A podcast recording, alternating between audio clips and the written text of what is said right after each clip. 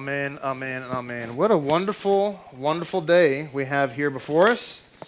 Baruch Hashem, such a, as I said earlier, an auspicious day, a glorious day, a wonderful day, celebrating uh, Rosh Chodesh Nisan and upcoming wedding. Baruch Hashem. You know, um, you know, they say that it's good to get married when the time of the month when the moon is waxing, waxing strong, right? Um, and then, you know, it's here it is, Nisan, first of the month. So Shlomo is just trying to be so spiritual. He's trying to get all the blessings called down on his, his family right here. But, I, you know, I've often said, by the way, that uh, there's There's like this burning within me to explain to people why this faith, this Yeshua-centered Judaism, is so wonderful. And, you know, it's sometimes, I don't know if you feel this way, but sometimes you just you just want to grab people by the ears and go, listen to me. There's a million dollars over there. Quit trying to use your pennies. Go over there and get it. It's for you. Don't miss out, right? And people miss out. So, I want you to think about something. I want you to just think to yourself, because I've said this about Erev, right? I've said this about Erev in the past. Forget about all the religious stuff about it. How wonderful, religion, not, you know, not that it's bad, but just, just set that aside for a second. How would America or society be transformed if on every Friday night the cell phone got turned off, the iPad got turned off, the, the T V got turned off, right? Nobody made any plans to do anything secular, but everybody came to dinner as a family, and the father spoke nice words and a blessing over his wife and over his children, and everybody had a meal together, and they fellowshiped together, and they just talked together as a family. That was not date night. That was not go to the movie night. That was not uh, wash the clothes night. It was that. Imagine how society would be transformed. Just set aside the religious part of it for just a minute and just imagine that. You know, they say, this experts, because, you know, we have to have experts. They say that uh, that families that have dinner together stay together. But really, they say that. They say if families that have dinner together, you know, that they're not, they don't, uh, you know, you don't go into all everybody's separate room and eat, but you have dinner together, that it actually builds community in the family. And so they, I've heard people say before, well, you know, if we could just figure out a time when we can make that all happen. I'm like, the era of Shabbat. Yeah. But imagine this. So in our, as many of you know, our modern, our our culture here in this country anyway, the culture is that uh, a man and, and a woman, bef- the night before their wedding or whatever, the day before, what have you, they have bachelor and bachelorette parties, right? And many of us know that in most cases, the intention of that party and all the things that surround it, right? That's the mindset of modern culture. So you enter into a marriage having just defiled yourself with this insidious party, right, that you had, man and woman together coming. That's how you enter the marriage. You enter the marriage having just defiled yourselves, now into the marriage. Now, transpose that or take that away and cha- exchange it for Yeshua-centered Judaism and Judaism, which is kind of the same thing. Yes. um, where... The day before your wedding, a man and woman, that's their own personal Yom Kippur. So they fast all day, and they daven, and they take the siddur, and they daven the confessional prayers, and they read Torah, and they think about it, and they pray that God should renew them like baby children, and they go to the mikveh before the wedding, so that when they come together and under the chuppah, they are born again and sin-free. And then on top of that, you have the man who made aliyah to the bima today to read the Torah, to take hold of the Torah, to ask Hashem to bless the marriage, and the Kedusha, the reading of the Torah, should be extended to the, to the wedding. I'm just going to ask you, how would society be transformed if we got rid of the bachelor and bachelorette party and every man and woman had a miniature Yom Kippur for themselves before they got married? What do you think would happen to the door, divorce rate? You don't have to ask, I'll tell you. In the Orthodox world, ab- among observant Jews I'm talking about, not non-observant Jews. I'm talking about among observant Jews, there is, this is statistically true, a ninety-eight percent less likely chance of getting divorced than other religious faith. ninety-eight percent less likely. And in Judaism, divorce is allowed. In other religious faith, I don't have to tell you which one, in other religious faith is considered the gravest of all sins next to drinking alcohol. You have a beer or a glass of wine, or God forbid, even something more insidious like tequila, and you're going to hell forever. You get divorced and you're going to the seventh level of hell. And yet, statistically speaking, divorce in the secular world and divorce in the religious world is virtually the same. Except for orthodoxy. Yeah. People get divorced in the Orthodox world, they absolutely do, but it is nowhere near the rate of the secular world or the other religious worlds. Why? Because a man is, listen, let me tell you something. When you're in a relationship like this, there's so much to think about when you're getting into trouble in your marriage or when you're being tempted. You're thinking about, wait a minute, all that Kedusha, look, I'm Yom Kippur, all that. Yeah. I got in front of everybody, I read the Torah. Now I'm going to do this? No, I don't think so. Right, right. I spent all this time praying, confessing all my sins, standing before God. Really? No, I don't think so. Right. When I stood up under the Chuppah, the Chazan canted the, the Sheva Baruchot over me, the rabbis there talking, drinking the wine out of the Kiddush cup, right? The rabbi, all this stuff, right? I don't think so. I'm just telling you that this faith walk that we're on is not just, as Zach and Rafer likes to say, the next stop on your little faith walk. This is like the next little thing. Oh, that was that was fun, you know? We went to Disney World, look. No, this is this is real. This is real. The synagogue is real, and I'm real. Just in case you're wondering, because we live in a virtual world. We live in a world where social media exists, right? And very few things are real. So we want to be in a world where we're real. Okay? Not making it up. You get on Facebook sometimes, and you can tell when somebody has a fake name, because like uh, their, their name is Yeshua Elohim. And I'm like, I know your mom did not name you Yeshua Elohim. So I unfriend you. Until you can tell me your real name. And if it's Charlie, just say it. Be proud of it. Own it. Let's say our Bracha. Blessed are you, Adonai, our God, King of the universe, who has sanctified us with his commandments and commanded us to engross ourselves in the words of your Torah.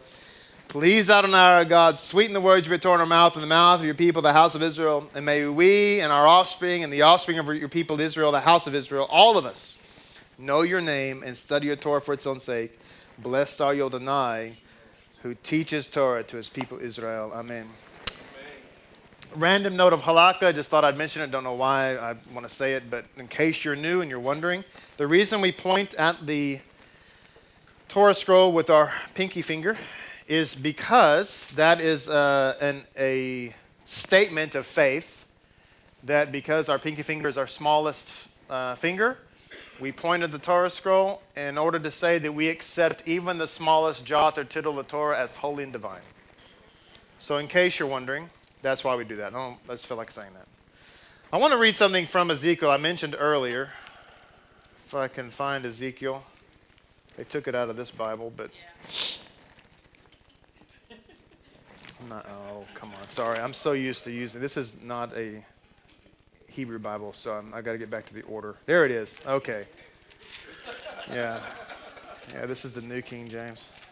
I'm just kidding. I'm just kidding. Nothing wrong with the New King James. It's just a joke. It's just, you know, we, we've got to be more human. We've got to be, uh, we got to lighten up.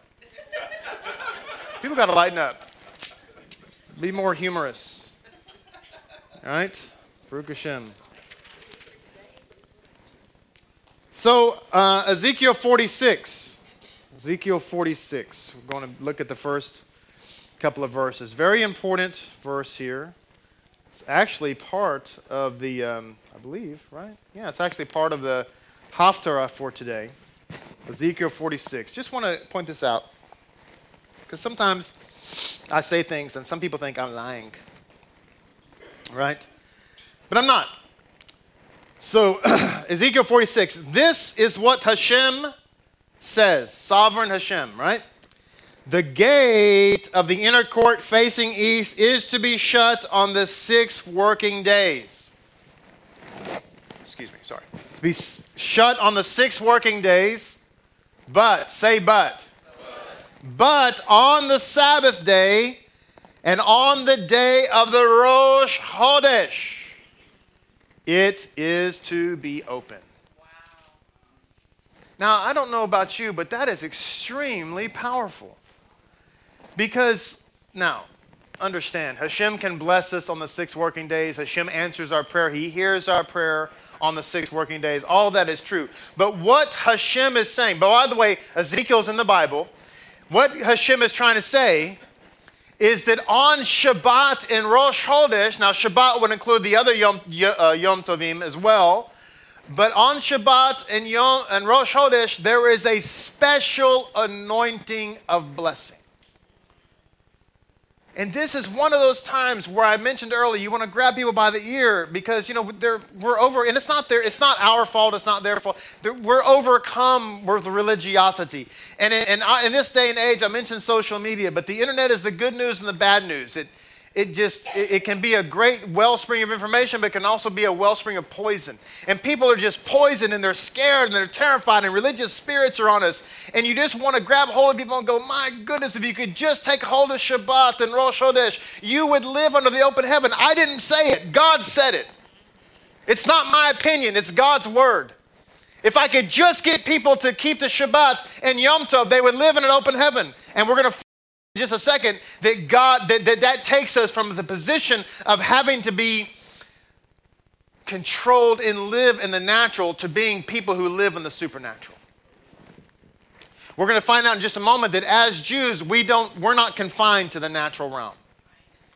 We're in the supernatural realm, which is why people can be blessed in such a way where they're healed of diseases that God says, or excuse me, that the science says, I'm sorry, there's no, there's nothing we can do, and yet they live on and on and on and on and on. Women who aren't supposed to have babies have babies, and more than one. And then you have all this kind of stuff that happens, right? All these blessings that happen. A congregation like ours, just take something simple.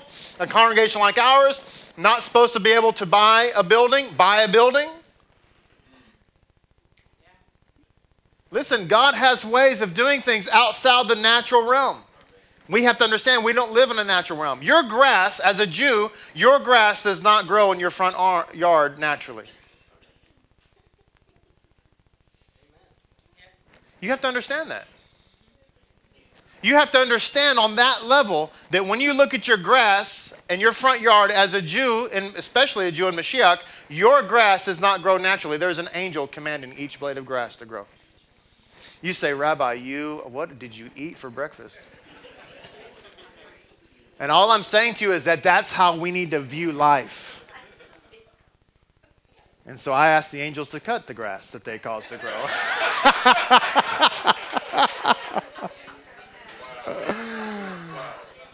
And then Raphael, the angel, told me, I caused it to grow and you cut it. That's the mitzvah. Raphael didn't really speak to me. But no, honestly, that's how we need to view life. That this is, this is, it's Hashem. In other words, it's Hashem who controls our life. We're outside the natural realm. Now, that doesn't mean we're supposed to be Fruit Loops and we're supposed to just wait for a bag of money to fall on our laps, you know, to pay our bills and that type of thing. No, we go out and we work, but we have to understand something. That when we're working or we're doing or whatever we're doing, we're putting forth the effort, but God is bringing the blessing. Just like Bezalel who built the things in the, in the tabernacle. Bezalel was hammering and God was making, but he had to hammer. which is why that we have to keep the mitzvahs. You say, well, we keep the mitzvahs, but I don't, I'm confused. I thought God, God gives us the grace. And like, no, yeah, he does, but we still keep the mitzvah. Right? That's what happens when we, when we get involved. We get involved in the Shabbat. In other words, we get in God's calendar, which we're talking about the calendar today. I'm, I'm remember that my topic today is about Nisan. But we're, we're getting, when we get involved in God's flow, in his calendar, then we get involved in the supernatural. I think I'm a pretty down-to-earth guy. I think I'm just pretty, I, for those of you, some of you know me uh, very well, and some of you know me mostly on Shabbat or what have you, and you're getting to know me. But I think if you really came to know me, you would know I'm just a pretty normal, down-to-earth person. Just pretty, pretty, I'm pretty chill. Pretty much what you see on Shabbat is what you see every day of the week, okay? Uh, I, I wear my keep unseat seat all the time. Even at home, walk around the house, okay? Uh, the only time I don't wear it is when I'm sleeping, okay? So I'm just saying, I'm just a normal person, right? But at the same time, I believe that we live in a supernatural realm. I believe we live, I believe, I believe I live in a supernatural realm. I believe that. I believe that with my whole heart. And in the times that I doubt it, I just have to take a step back and think about everything God's done for me and know that my life is not natural. Yes. And it's not because I'm special. It's because I caught the wave. It's because I, I caught the flow, just like on Finding Nemo. I saw the turtle going by and I jumped on the turtle's back. Cowabunga, dude. There's somebody, there's people who see the turtles going by. They see the flow. They have salespeople telling them, if you get in the flow, you get in the blessing. You stay here, you're going to be eaten by a shark. And everybody sees that, and they're like, yeah, I don't know. But, you know, Fred over there told me that that wasn't the right flow. I know, but does Fred read Hebrew? No. But I decided to get on the flow. That's, that's the difference. It doesn't make me special. It just makes me, I don't know. One of the turtles. So, look, I want us to turn now to the book of, of Shemot. The book of Shemot.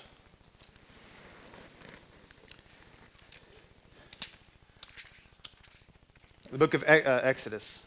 And chapter twenty-one. Tw- no, excuse me. I'm sorry. Chapter twelve. This is the Maftir for today. Chapter twelve, verses one through twenty.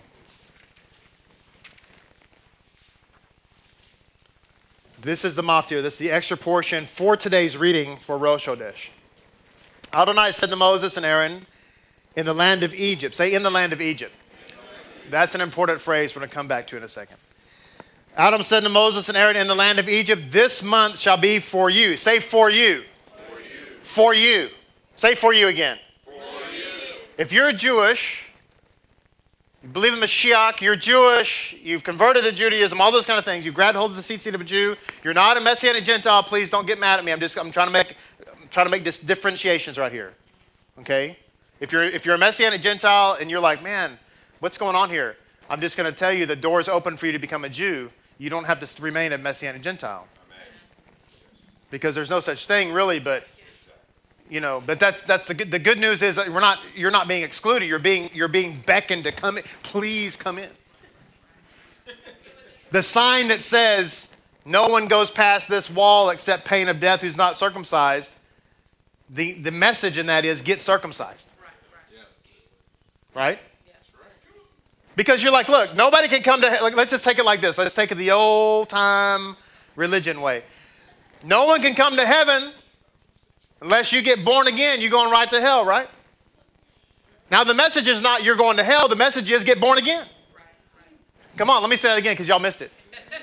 The sign says don't come past this wall unless you are circumcised. Otherwise, you'll be killed. That message means get circumcised. Yes. Now, if the message is no one can go to heaven unless you're born again. Otherwise, you're going to go to hell. The message is not you're going to go to hell. The message is get born again.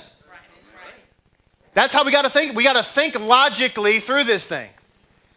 You can't sit there and say, well, listen, I can't go into the movie theater because they say I can't go in unless I have a ticket. Oh, man, what's wrong with you people? A M C, A M C down, A M C down, A M C down.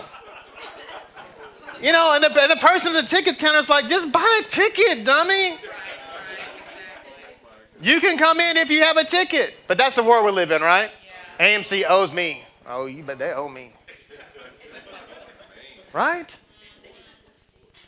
No one allowed in without a ticket. That means I'm not allowed in. No, it means get a ticket. What's wrong with you? Buy a ticket. Buy a ticket. Yes. And see the movie. By the way, Peter Rabbit, man, love it. Rabbi going to the movie, you know, he going to hell. Just kidding. Just kidding. Peter Rabbit is a good movie, though. This month shall be for you. Say for you. For you. For you, the beginning of months. It shall be for you. Say for you. For you. The first of the months of the year. It's, it's for you, not them. Yes. That's an important concept we're going to talk about in a second. Speak to the entire assembly of Israel, saying, on the tenth of this month they shall take for themselves each man a lamb or a kid for each father's house, a lamb or a kid for the household. But if the household be too small for a lamb or for a kid, then he and his neighbor who is near his house shall take according to the number of people. Everyone according to what he eats shall be counted for the lamb or for the kid. An unblemished lamb or kid, a male within the first year, shall be for you. Say for you. For you. Not for them, for you. For you, from the sheep or the goats, shall you take it. Now, stopping here before we read verse six. In antiquity, how many, so, so in case you're watching, you're, you're just tuned in, you're not sure who we are, what we are, what's going on here. Jews don't sacrifice. The reason we don't sacrifice, the only reason Jews don't sacrifice, the only reason Jews in Yeshua and otherwise don't sacrifice, the only reason we don't sacrifice those in Yeshua and otherwise, the only reason, the only one, is because we don't have a temple. My wife, I'm not even going to look at her. She's blessing me right now. I'm not even. This is the ta- this is the technique. Yeah. Professional. Yeah.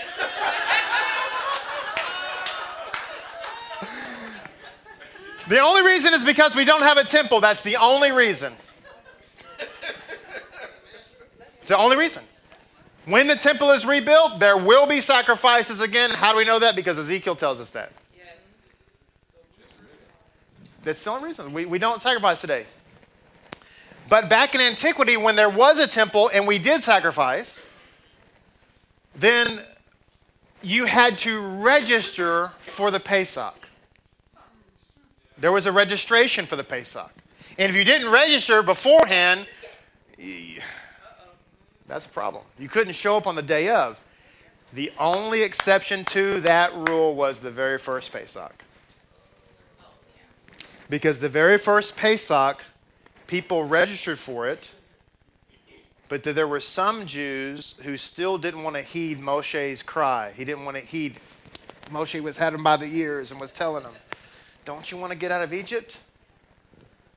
Don't you want to stop being a slave? Don't you want to, don't you want to have power and live outside the, the natural? And the, but there's people who didn't hear his warning. And so what happened was, because you had to be circumcised before you could eat, right? So what happened was, is while the lambs were being roasted, which in future years, it was already too late. You were knocking on the door, let me in, let me in, let me in, and here comes the little cloud of death.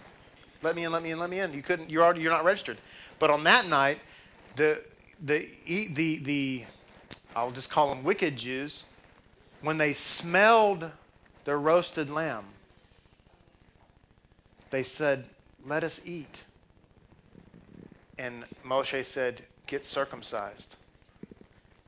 And so they circ- they got circumcised and they were allowed to eat to fulfill the verse, and all who are hungry, let them eat. Let them come. So there's sometimes when God allows us to smell the lamb and that we say, God, let me come in and eat. And he says, get circumcised. You have to be circumcised to eat. The message is you can't, the message is not, you can't have it. The message is get circumcised. God's heart to us, what he's trying to tell us, what he's trying to wake us up, to wake the world up, is say, I have a flow for you. And I'm begging you to come in. This is what the apostles meant when it says that they implore people on Messiah's behalf. That was not some cute little thing where they were trying to make up some new religion. Oh, that's garbage. What they were saying is, we are imploring you Gentiles into the kingdom. You know, I shared with somebody recently. I said, listen, they were asking about Jews. What about Jews who don't believe in Messiah? I said, listen, that is such a deep concept because the Torah is Messiah, et cetera, et cetera, et cetera. And I don't want to get into all that right now, but basically here's, here's what it is. We can just take Messiah's words and the words, and then later the words of the apostle and contrast the two. Messiah, when he was talking to an observant Jew, a Pharisee, he's, the Pharisee asked him, how do I inherit the kingdom of God? And Messiah's answer was, what does the Torah say? And Messiah did not say, well, here's the Roman road. No, he said, what does the Torah say? And the, and, and the, the man quoted to him the Shema and love your neighbor as yourself. And Messiah said to him, you are close to the kingdom of God. Just like when he said, repent for the kingdom of hand is near, kingdom of God rather is near, it's at hand. What that means is to say you're close is to basically say you're at it. But later when the apostle Shaul is writing to the Gentiles in Ephesians, he says to them, you were once far off. See, there's a difference between somebody who's an observant Jew and somebody who's just a Gentile. The message is not the same for both of them. I know it's going to take people, you're going to be like, what did you just say? Yeshua said, no one can come to the Father except through me. So then he applied to all people? Like, yeah, but see, you can't say that the person who comes up and reads the Torah and lives a mitzvah life every single day, lives a kosher life every single day, you, there's no way that that person is in the same realm as somebody who is out there diddy-bopping at the club on Friday night and hasn't even heard of the Torah and eating crab legs and shrimp and all this kind of, you can't, there's no difference. You say, you say, how dare you, Rabbi? I said, no, how dare you? Listen, our, our courts don't even do that. When somebody comes before the court and they've never committed a crime in their life, the court takes that into consideration. When you come in and you got a rap sheet a mile long, the court takes that into consideration. Now, I'm not the judge of men, so I don't even want to even call out. I'm just going to say there's a difference. And God knows the difference, and he'll, but I'm just going to tell you there's a difference. But then again, see, why are we worried about all that? See, I just asked the question, why am I even concerned about the Jew who doesn't believe in Yeshua? Why am I not concerned about my own self? Why am I concerned about Mister Greenberg, who, do, who is at the Orthodox synagogue every single Shabbat and maybe every, every day rapping tefillin? Why am I not worried about why I'm not rapping tefillin? Yes. I know Mashiach. See, it bothers me whenever we start worrying about what of someone. Well, what about the people over there? No, stop worrying about First Baptist and First Methodist. Worry about yourself.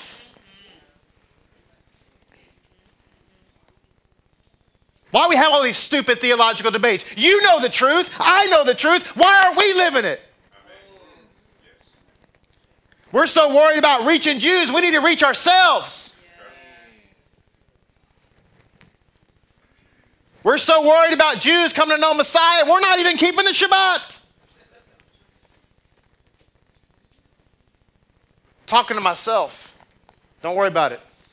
I'm not talking to you. I'm talking to me this morning. Why am I, why am I concerned?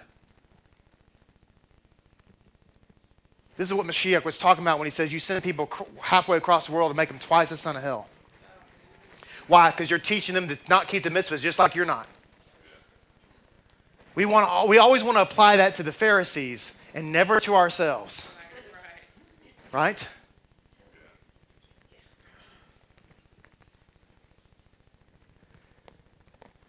I have a, I have a mission to Tel Aviv. I'm reaching Jews. To, to do what?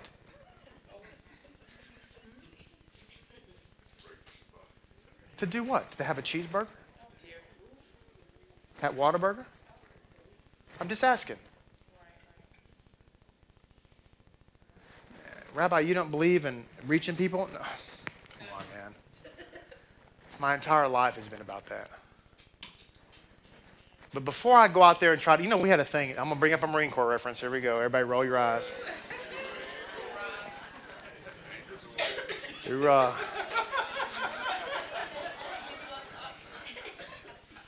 In the Marine Corps, we had an ethic that if you wanted to lead somebody to do something, you better be able to do that. Whatever it is you want them to do, you better be able to do it. Right, right. You're going to teach them to jump out of a plane? You better have jumped out of a plane countless times. You're going to teach them, you can crawl on your belly through that mud slop. You better have done that so many times. And you better be able, in fact, I'll never forget this. This, this is such an impression on me. I'm in boot camp, and I'm this young, thin kid. And I, I know, I, it's, it's true. Back then I was. And so uh, I'm looking, I was scared of heights. And so they had this rope that you had to climb up, and I was forty feet or I don't know, something like that. forty feet. Climb up, hit the wood, and come down. And I'm scrawny, little thin kid. And I look at that rope and I thought, oh God. I became religious like that. God, help me. Help me. But they had a rope and a rope and a rope, and they were about that far apart. I'm supposed to, us recruits, supposed to go up there, go slapped it, call out our drill instructor's name, oorah, and come down. And so our General Instructor Sergeant Horn, who we called the Hornet because he was so mean, he grabbed one rope with one hand and the other rope with the other hand. And he said, now I know all you out there think you can't do this. And we're supposed to climb with both hands and both feet, you know, right? And he's like, I'm going to show you you can do this. Legs dangling. All the way to the top. Oorah! And I was like, I'm done, man. I'm going to go. I said, I'm going to go join the Navy.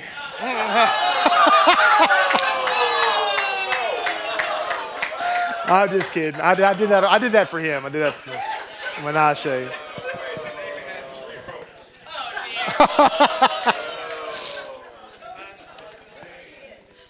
But we have to be, you have to be, listen, Hashem, we have to look at our own lives and say, if we're going to go out there and reach people, are we ourselves living for God? According to His Torah? Not according to what we think, but according to His His will. I was looking up a verse this morning and on my pad and um, on this uh, app that I have. And at the bottom of the app, it had a little advertisement for a class. And it showed hands with chains around them. And it said, I'm, I'm saved, but how can I stop sinning? And, and I, I looked at that and I said, how sad. But no one tells them, that, that person, people, whatever, what the Bible says. And that is that sinning is breaking God's law. So the way to stop sinning is to follow the law. You know, when we're at when we're ministering at, at the jail, it's real. It's a simple message. You don't want to be here? You want to never come back here? Don't break the law again. It's just that simple. Right. And all that nonsense that gets into their heads sometimes about, well, I'm here because I had bad luck, or I'm here because I, I'm not guilty. And come on, you're guilty. Just admit that you're guilty. And And talk to Hashem and tell him that when you get out of here, you're going to change. You're going to be a, not a criminal. It's just that simple. God makes it so easy for us. And if we cling to him every day, we wake up every day and say, I don't want to sin today. Help me not to sin today. And every day, and we find ourselves being tempted, we get into Torah. That's, it's just that simple. Because if you feel like you're going to break the law, then read the law. Now look, the month of Nisan. Just a couple of things about Nisan, by the way. It's, it's a very important month because there were three pilgrim festivals. One was in Nisan for Pesach, one was in Sivan for uh, Shavuot, and the other was in Tishrei for Sukkot. The other two, Shavuot and Sukkot, they, even though Shavuot was a one-day festival, they had a week period to bring your offering. So at Shavuot, you had a week, excuse me, at Sukkot, you had a week as well. So during that week, you could... You could bring your offering. However, only on Pesach was it specific. Your offering had to be brought on the fourteenth of Nisan. Therefore, this, this pilgrimage had special significance. This was also called the King of Months because it says, this shall be for you. And the, the, the word for you is Lechem, which has the same letters as Melech. So it's the King of Months because it's Melech. It's king to us. Nisan is the month of, of redemption, for it says in the Talmud, in Nisan our fathers were redeemed from Egypt, and in Nisan we will be redeemed. The word Nisan itself is a cognate of the word uh, of the word Nisim, which means miracles. This is a month of miracles, which is why we're not allowed to fast unless you're getting married. We're not allowed to fast on Nisan because it's a time of joy and time of miracles. We should expect miracles during this month. We should, let me say that again. We should expect miracles during this month.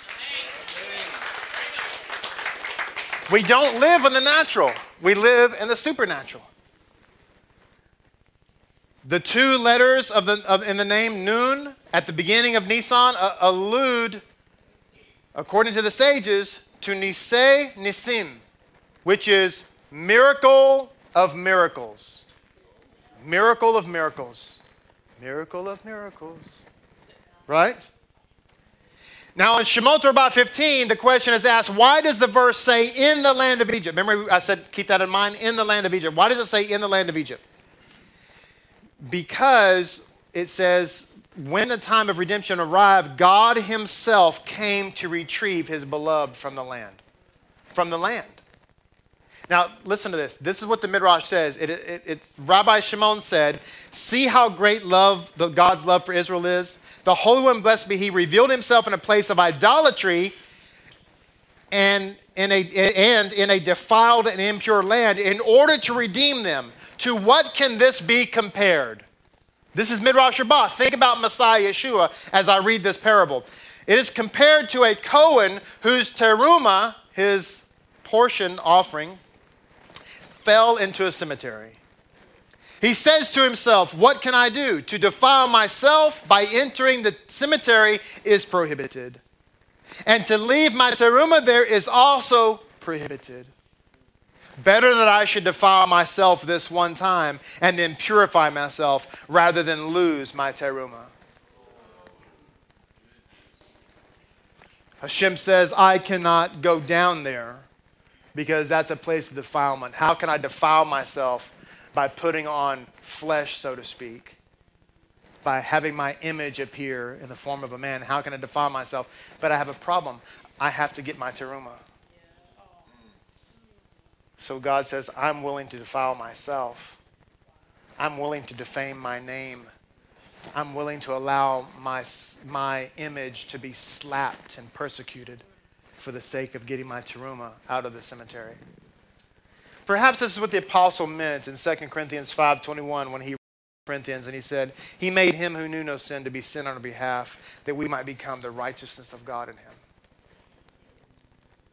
That he, God himself, decided that he would become defiled rather than lose us. This month is also a time of spring, obviously. We see things warming up and getting blossoming, which itself, by the way, is a supernatural miracle.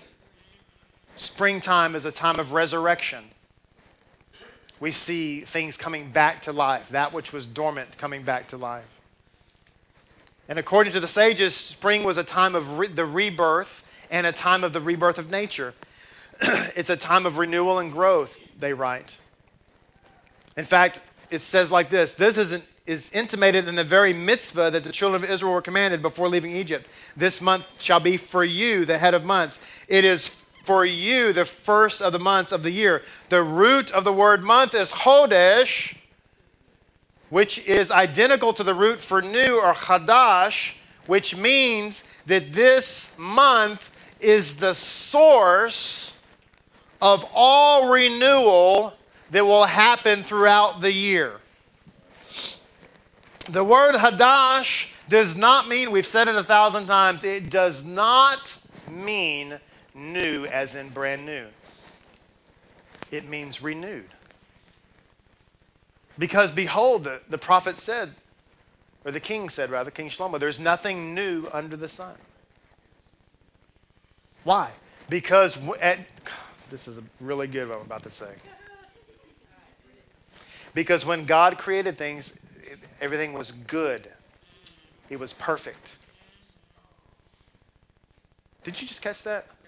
When God made creation, it says, behold, he saw that it was good, meaning that it was perfect. There was nothing else necessary. To, so therefore, to suggest that we have to have something new is to insinuate that what was made was not good. But if what was good has been corrupted, then all God need do is renew it. Which is why there is not a New Testament, there is a renewed Testament. Because the original Testament is good. The problem is it got corrupted by our sin, which is why he had to renew it. That's why there's no new law of Messiah. God forbid, that would be blasphemy and heresy. There can only be a renewed law in Messiah. So we have here the springtime of renewal, and this Rosh HaChodesh is the, this is the very day. Just a picture for a moment. You're sitting under an open heaven, and this moment that you're sitting in, that I'm standing in, we're all here together in and under, is the, the, the spiritual element that makes all renewal possible. Why? Because it's a month of redemption.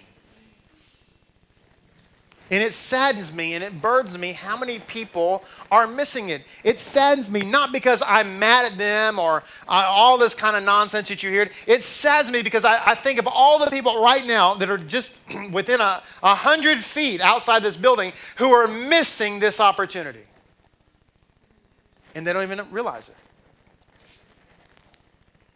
And so I ask God to help us to, to help them to find the same diamond that we found. The redemption of Israel is likened to the process of sprouting and flourishing, which in the Hebrew is Zemach. In fact, the Zemach is actually a name of the Messiah himself in the scriptures. So we have this, this uh, season that we're in is a season of sprouting. As it's written, his name is Zemach. From beneath him, that is from the earth, he will flourish. He'll sprout forth. Where did Yeshua spring forth from? From the earth, from the tomb. Which is why whenever we lift up our bread and we say, Baruch atah Adonai Eloheinu melech haolam chamotzi lecha min haaretz, we're lifting up a bracha for Yeshua, who came, the bread of life, who came forth from the earth. The Zemach. Today is the day. The Torah states, today you're going out in the month of spring. This verse refers not only to the redemption from Egypt, but also to the future redemption as well. When Rabbi Yehoshua ben Levi asked Mashiach, when will our master arrive? He said, Hayom, today. When Mashiach did not arrive that day, the prophet Elijah explained to Rabbi Yehoshua ben Levi that Mashiach had in fact referenced the verse, Hayom, today, if you listen to his voice. Another interpretation is today, Hayom, you're going out in the month of springtime. From this we may learn that the spiritual service upon which the future redemption is dependent is the service of going out of one's initial introverted or pregnant state of being. That is, the way in which you're born in full manifestation to the external reality of the world. In other words, in order to have the revelation of Mashiach in our life, we have to go beyond, go outside of our understanding and be born again anew into his reality. Today, if you hear his voice. Similarly, it's written in the book of our heritage. Similarly, the rabbis explain the verse in Shir HaShirim two eight, the Song of Songs, two eight. The voice of my beloved, behold, he's coming. He skips over the mountains. Rabbi Yehoshua explained, the voice of my beloved, this refers to Moshe, when he told Israel that they be, they would be redeemed that month. And they said to Moshe, listen to this. They said to Moses, Moses, our teacher, how can we be redeemed? Did not the Holy One, blessed be he, say to Avram, that they shall be afflicted for four hundred years? We've been here for only two hundred ten years. And they responded, since he desires that you should be redeemed, he pays no heed to your calcul. He pays no heed to your calculations. Listen to this. This is good. Rather, he skips over the mountains. He skips over the fixed times, that is, the calculations and the leap years. And this month shall, in this month shall you be redeemed. That's from Yalkut Shimoni one ninety. Now, listen to me. This is why, this is why, please hear this. This is why, and I've said this for years, this is why, with all due respect, having big conferences and big, big sermon series on trying to calculate the prophets is all a bunch of nonsense. Why?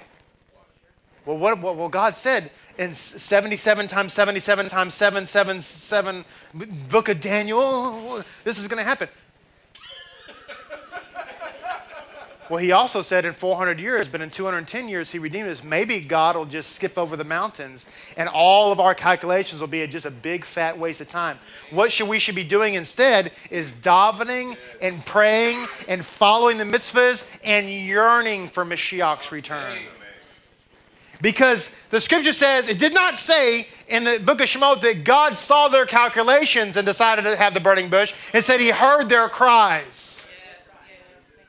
When we cry for God, when we yearn for God, when the, the destruction of the temple becomes real to us, God will hear our cries. He's not looking for our calculations. He's looking for our cries. Yes.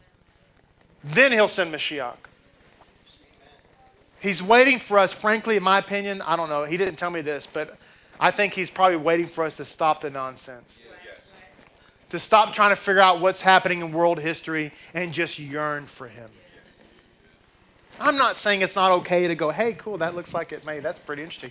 But to devote our whole time to that, when there's a ninety-nine point nine nine nine percent chance you're going to be wrong anyway. Right? This is why we're not supposed to depict the days, or or try to predict, I should say, the days. The month of redemption. One, who's, one who experiences redemption has emerged from darkness into light. This is, right? I'm, the very essence of redemption, I love what is written here in the book of our heritage, is the very essence of redemption is the freedom which has its source in the bondage itself. Had Israel not been enslaved, they would never have experienced true freedom. Once they were enslaved, that very enslavement gave rise to their redemption. From the midst of that darkness and from nowhere else, light bursts forth. Our sages taught that Israel said to God, Master of the universe, when will you redeem us? God answered, when you descend to the lowest level, at that moment I shall redeem you. We find that when Yitzhak was born, everyone said, a son has been born to, the, to be enslaved. For God told Abraham, your children shall be strangers in a land which is not theirs. Bereshit fifteen thirteen. Yet Isaac became the father of a nation redeemed and a free people. And when Isaac was bound as an offering on the altar, it seemed that Abraham's progeny were about to perish from the face of the earth. Yet this very incident became a source of merit for his offspring. And from the slaughterer's knife that Abram raised in submission, Abraham raised in submission to God's will, all the generations to come were granted life and eternity. In other words, because of the Akedah, everyone was saved.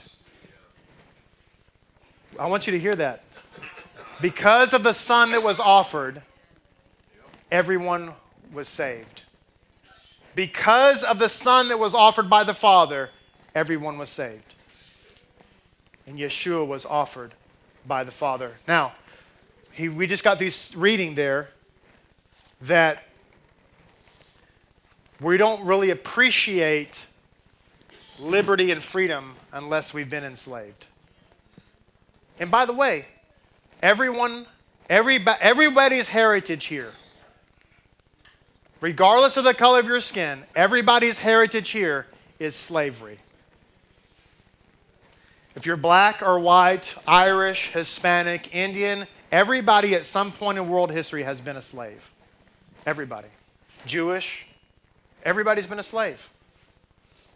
Our heritage is slavery. We know what bondage is like. We've been a slave. I, when I say we've all been a slave, I mean literally a slave to somebody.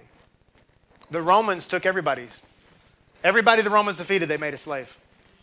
From India to Israel to Great Britain. The Celts and the barbarians of the north, everybody that made a slave. Didn't matter. So, we read here in the book of Luke, chapter seven, verse thirty, thirty, beginning in verse thirty-six.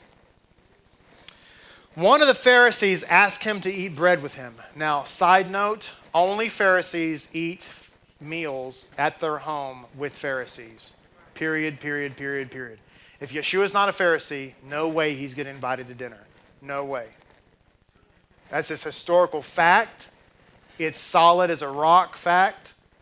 Encyclopedia Judaica, Josephus, can't argue with it. It's just, that's the way it is. Yeshua is a Pharisee. This proves it right here. It's all you need to know. One of the Pharisees asked him to eat bread with him. So he came to the house of the Pharisee and reclined. When a, reclined. When a certain woman who was a sinner heard that he was reclining in the home of the Pharisee, she brought a vial of perfume. She stayed at, at his feet behind him and cried, and her tears fell upon his feet, and she dried them with the hair of her head. She kissed his feet and applied perfume to them. The Pharisee who invited him saw and said in his heart, said in his heart, not out loud, if only he were a prophet, then he would surely know that this woman who is touching him is a sinner.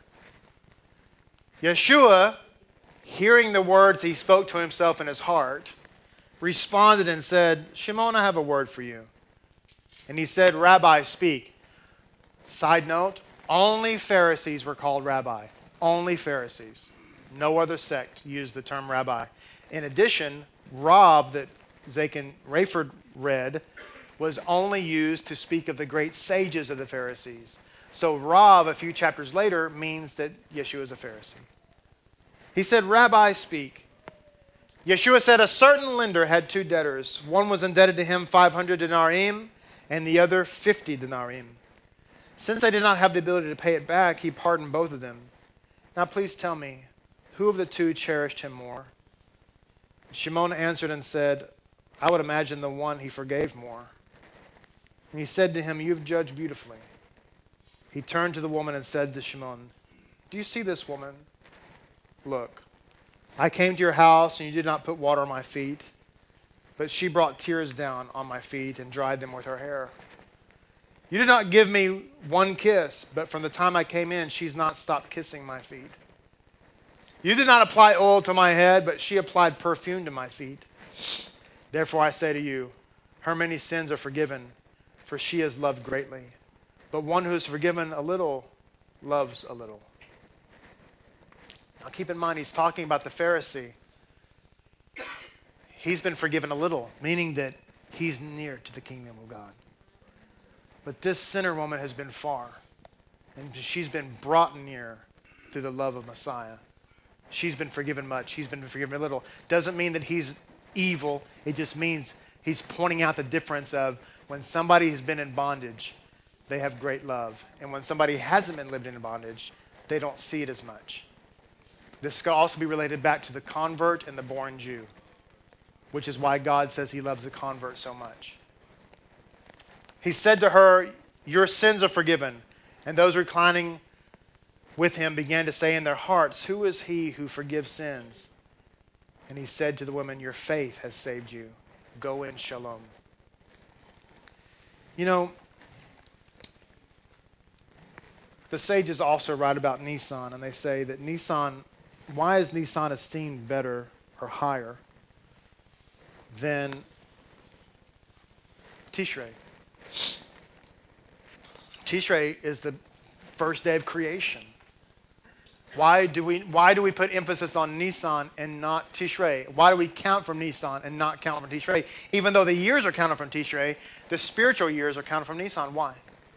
And the sages write and they say, because the day of redemption is better than the day of birth.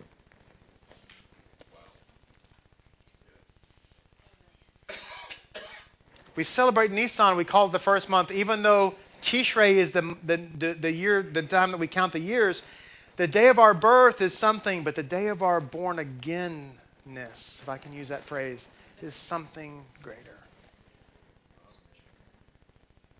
I don't know what your life was like, but I identify with the woman.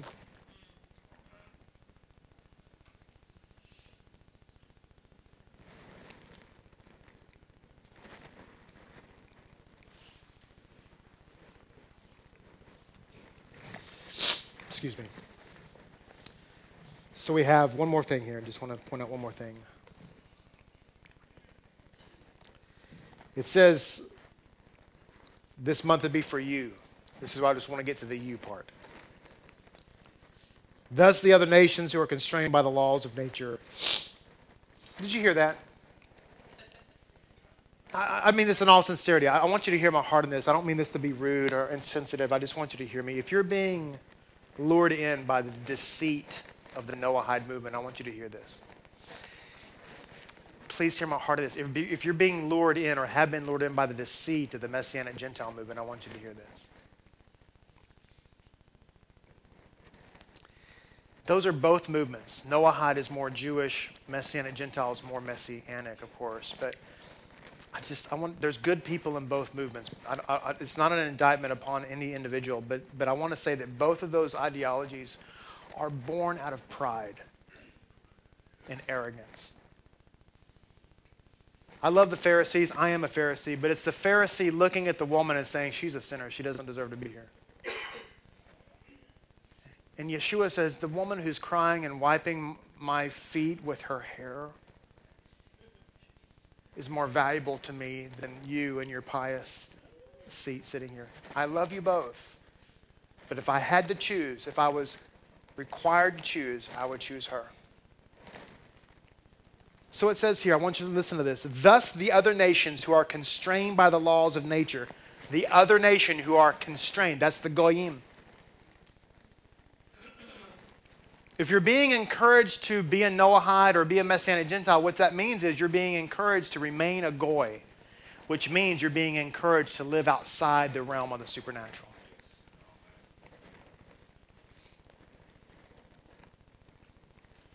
They have their beginning only in Tishrei. I want you to hear this. You need to hear this. They have their beginning only in Tishrei, on the day that commemorates the creation. On that day they are judged. But for Israel, there are other beginnings of the year, the beginnings of each month. And there is a month that is the first of all these beginnings, and that's the month of Nisan. See, if you're Jewish, you get to tap into all the renewals. If you're Gentile, all you have is creation. Every month, the people of Israel hope that the strength of their youth will be renewed either naturally or supernaturally. In the month of Nisan, their expectation that the divine presence will be revealed is even greater and more than at any other time. This month shall be a month, a first of months for you. That is to say, the introduction of something new into the plan of creation is intended for you alone. And the month of Nisan is the first of those things which go beyond the constraints of nature, he writes.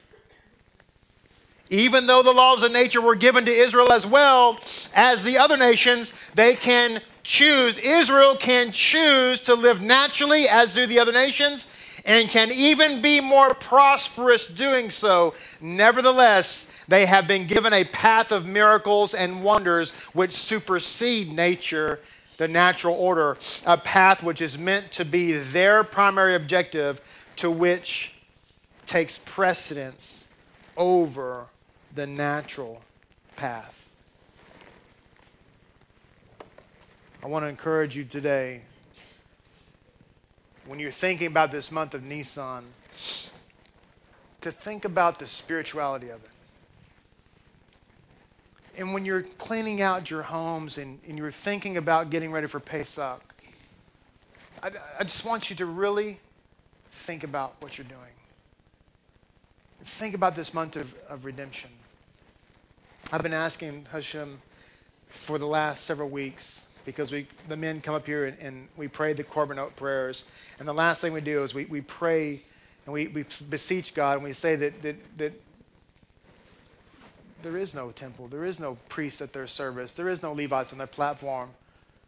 There are no Israelites because of our sin. But God, you said you would accept our lips like bulls. And I read that each and every week, and I've been asking God, where's my tears for the temple? Why is my heart cold when I read that? Where is my yearning? How come my voice is not cracking when I read that and say, because of my sin, your temple was destroyed? And in those two things, I'm talking about two things. I'm talking about the return of Messiah, the temple, and I'm talking about the physical temple to be rebuilt, which is a supernatural temple, Where is our yearning for that? And I, I, I, you say, Rabbi, why are you talking to me? I'm, I'm, I'm talking to me. This, this is me. Where are my tears? Where is my heart? How come I don't long for that? What's wrong with me? Why am I planning my day-to-day and not crying out for Mashiach? It's not about you, it's about me. But I want you to make it about you.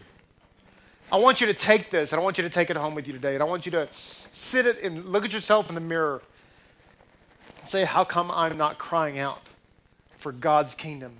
He chose Jerusalem. He didn't choose Dallas. He didn't choose Washington. He didn't choose Paris. He chose Jerusalem. And the covenant is for Jews. I'm just, it, it is. But the good news is that everybody's welcome to join the family. Get into the flow. Don't let this Rosh Chodesh go by and just consider it another Shabbat. Let it be a turning point for all of us. And ask God to break our hearts. What do we know? What do we know? Hashem, may your name be praised and glorified. Amen.